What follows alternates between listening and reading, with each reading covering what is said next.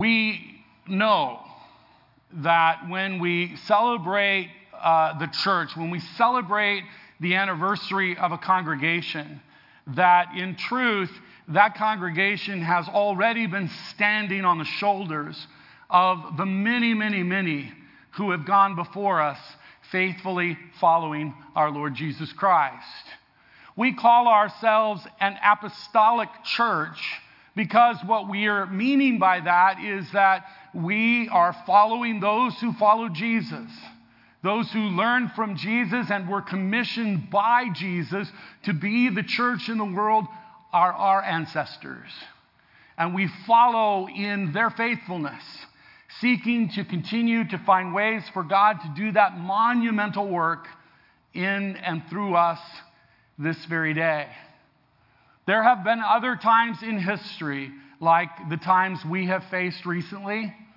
Uh, in many ways, this is new, but in other ways, there have always been hardships in, in the world and in the life of God's people. And yet, God has remained faithful.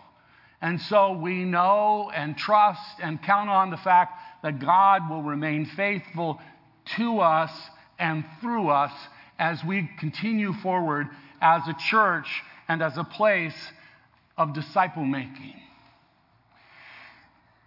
I referenced earlier the, this reading of the, the handing off from Elijah to Elisha, uh, and the fact that, that God continues his work through generations. God did not complete his work through any one person but rather he intends to continue that work through the generations. Every parent and grandparent is fully aware of our desire to extend the goodness of God into the next generations and through those next generations to the ones that follow. We continue to be committed to our youth and young people. We continue to be blessed richly by the youth and the young people who are here today, sharing God's love with their smiles and doing all sorts of things to help us out, as the youth did this last week at Vacation Bible School. We are grateful for how God shares His love and the gospel uh, through them. We're also mindful that the work of the church is a challenge. When Jesus first went out and found uh, those fishermen along with others, he invited them to come and follow. And always, when the call to come and follow is heard, it means something has to be left behind. It's a calling to a life of priorities where we recognize the call of God in our lives as being a higher calling than some of the other things that we're doing at the time. And very often, when we make those decisions, they are difficult. We, like some of the disciples, like Elisha, we need to kind of go back to the people we're working with at the time and say, Thank you. And God be with you as I move on to this next chapter in my life. Those are never easy words, those are never easy separations. I say that because I believe with all my heart that each one of us as believers is blessed with a gift by the Holy Spirit and called to serve God in our lives. And one of our highest callings is to discern what that call is. As a people of God, very often the clarity for the call to each of us as individuals comes through the family of God around us who say to us what they see in us that God can do through us. And in part, we discern the will of God for our lives through those who love us and are also committed to God working through their lives. That's a part of our calling. Jesus said to his disciples, as he was, in a sense, handing off the church to them, as Jesus was about to go to the Father, as he was about to be ascended into heaven and seated at the right hand of God, he said to his disciples, Go and make disciples of all nations, baptizing them and teaching them all that I've commanded you. He handed off the mantle of the gospel to his followers, and he does that yet today. He also did it by giving us a command. And this is something that's critically important for us as a church to remember in the context of our culture this very day. Where often, when people get what they want or don't get what they want, they seem to respond with violence, celebrations of destruction.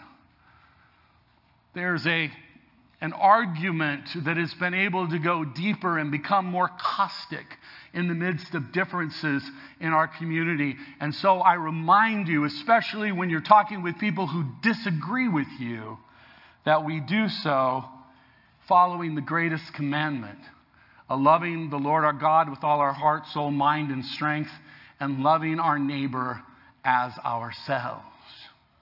It's not just doing the right thing that we're called to do. It's not just saying the right thing and communicating the heart of the gospel. It's also saying it the right way, in the right time, with the right attitude and tone.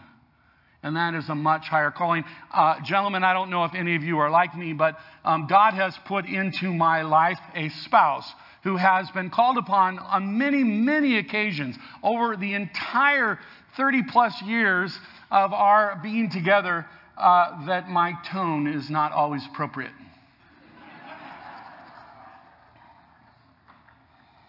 I'm starting to think, I'm starting to think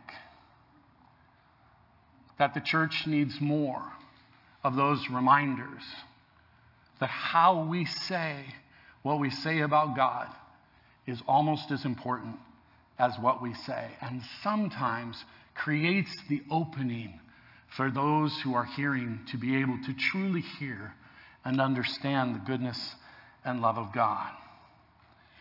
The truth is, this call to discipleship, this call to love of neighbor, has indeed been in the heart of St. Timothy's from its beginning days.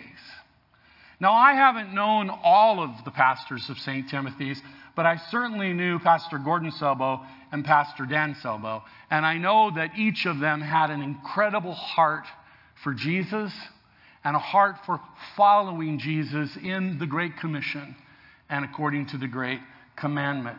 So, this, this calling that is upon us as a people of God as we move forward from this 60th year, in many ways is consistent with the same heart we've always had.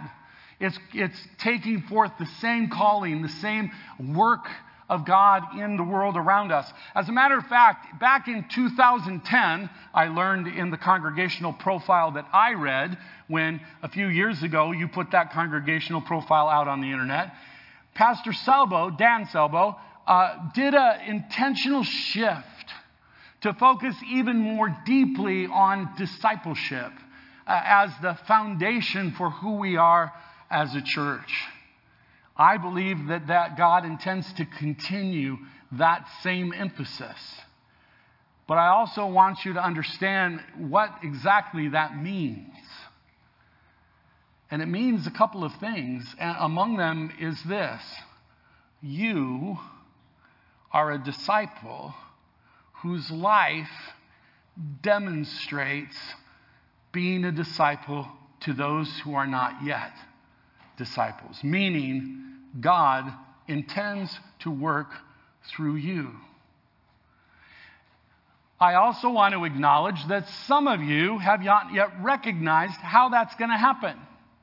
Some of you have not yet seen the gift of God in you so that you can go, Yes, I have this gift from God, and I am called to this kind of ministry in His name. And so I say to you, talk to your brothers and sisters in Christ. Ask them what they see in you that God has placed there to His glory and honor. And I want to remind you something else. This is St. Timothy's Lutheran Church, meaning we're a church that is named after St. Timothy. I know, that was brilliant. I, I know, I, I'm sorry. I know that most of you hadn't realized that yet, but, but St. Timothy was Timothy, who was a disciple, if you will, under Paul. Paul mentored Timothy up to become a leader in the church. And when we see the letters of St. Timothy, they are written to Timothy in Ephesus, where Paul is continuing to support and encourage and guide him as he leads the church in that very difficult mission field. Ephesus, how many of you have been to Ephesus? Few of you. Ephesus was a place of, of many deep thinking philosophies that were secular in nature. Ephesus was also a place of many idols to be worshiped.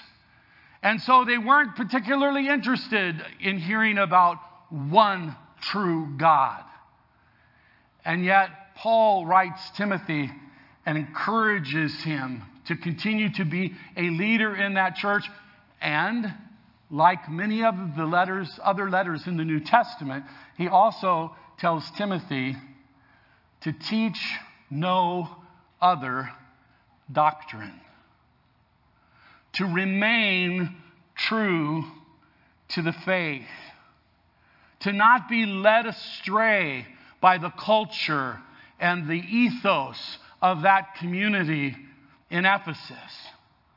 The other thing I know of Gordon and Dan Selbo as pastors is that they were both deeply committed to staying true to the Word of God.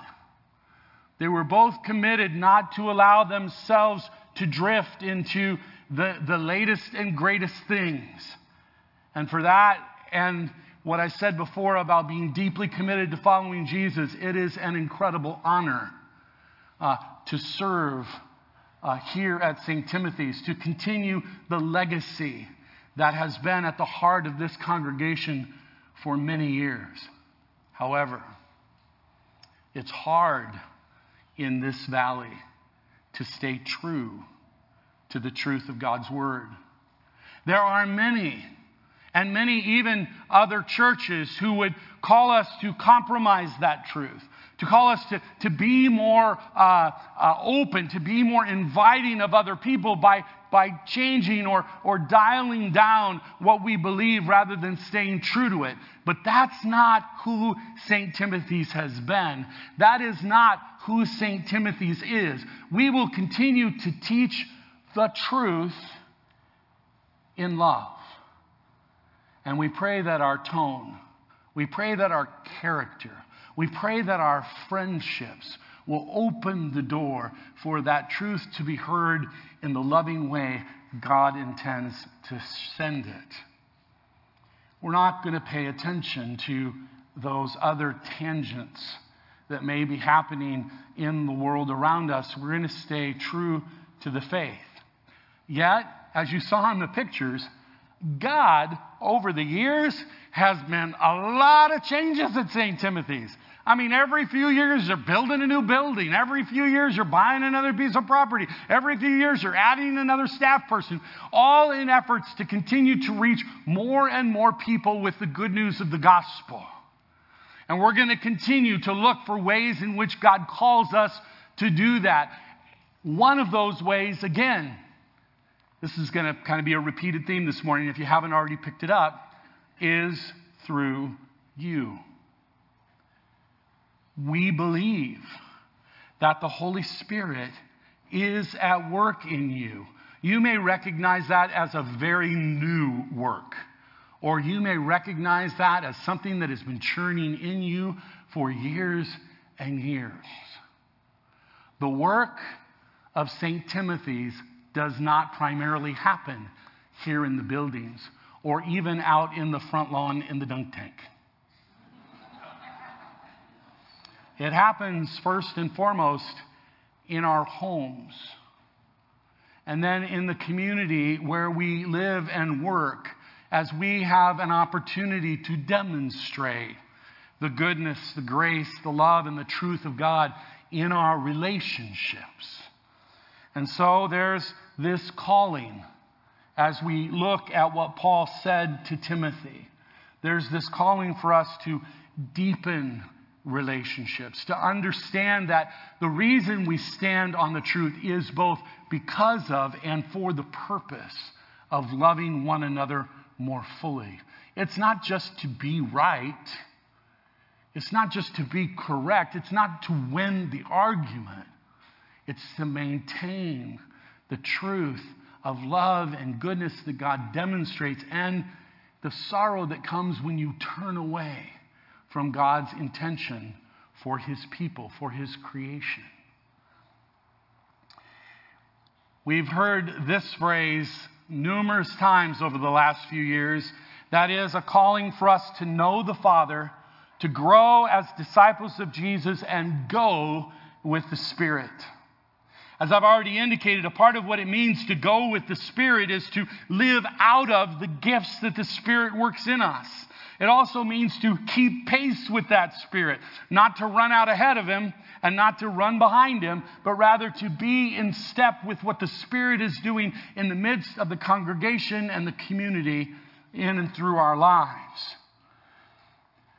If we don't continue to grow in our own allegiance to Jesus, it will begin to weaken. If we don't continue to seek to grow in our knowledge of God, other ideas will begin to seep their way in.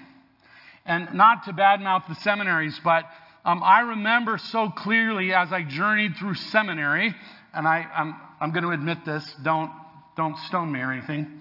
Um, there were times in the midst of my seminary studies that my personal devotional life waned a bit. And it was always interesting that when they came back, usually because I was struggling in some way or another, um, there seemed to be a corrective in the Word of God from the classes that I was being taught. In the classes I was being taught, I would be taught ideals. I would be taught theologies in their, in their purity. And then when I would read the Bible, it says, well, don't go off the cliff too far in that direction. You got to stay rooted in the Word of God. And so, if there are any among you, which I doubt, but if there are any among you that thought you learned everything you needed to learn in Sunday school and confirmation, and you haven't taken a Bible study since then, you've probably drifted a bit. It's good to be rooted in the Word of God, especially in this time of pandemic, in this time of social upheaval. I ask you, I, I pray, I, I urge you, please continue to find ways to get your eyes on the Scripture. Continue to find ways for God to speak His truth into your life through His Word our daily Bible reading plan. And by the way, uh, we're right at the end of the first half of the year, and there are new bookmarks for the next quarter uh, that start on July 1st in the narthex. I encourage you to continue to be in the Word of God, and furthermore, to be discussing that with one another so that your ideas can be rooted and cultivated by the ideas you share with one another. Because the second important thing that needs to happen now in the life of St. Timothy's is our fellowship must be renewed. Our relationships must be strengthened. Having gone through this COVID time of separation and distancing, there's still a number of us who are not back. Maybe you're watching on the internet. We need one another because God uses us to affirm and create opportunities for one another to serve and honor Him in our lives. As a congregation, we will not be able to do that which God calls us to do unless we allow God to do within us what He needs to do to prepare us. And a part of that is found in our love for one another. And then to continue, to continue this journey that all that we do, we do to the glory of God. Continue this journey with gratitude in our hearts for all that God has done, to give thanks to God for the work that he has done, for the work that he is doing, and for the work that he will do in the years to come. The foundation is solid here in this place. The, the current reality is that St. Timothy's is filled with gifted, deeply capable people of God. And that means that God has something richly in store for the years ahead as He sets us free to bring hope, to bring the truth of His Word, to bring the love of Christ to this community. It is good to be St. Timothy's Lutheran Church. It is good to be a people of God together in this community. I give you thanks. I give God thanks. Amen. Please stand as we sing about this truth. Oh, Master, let me walk with you.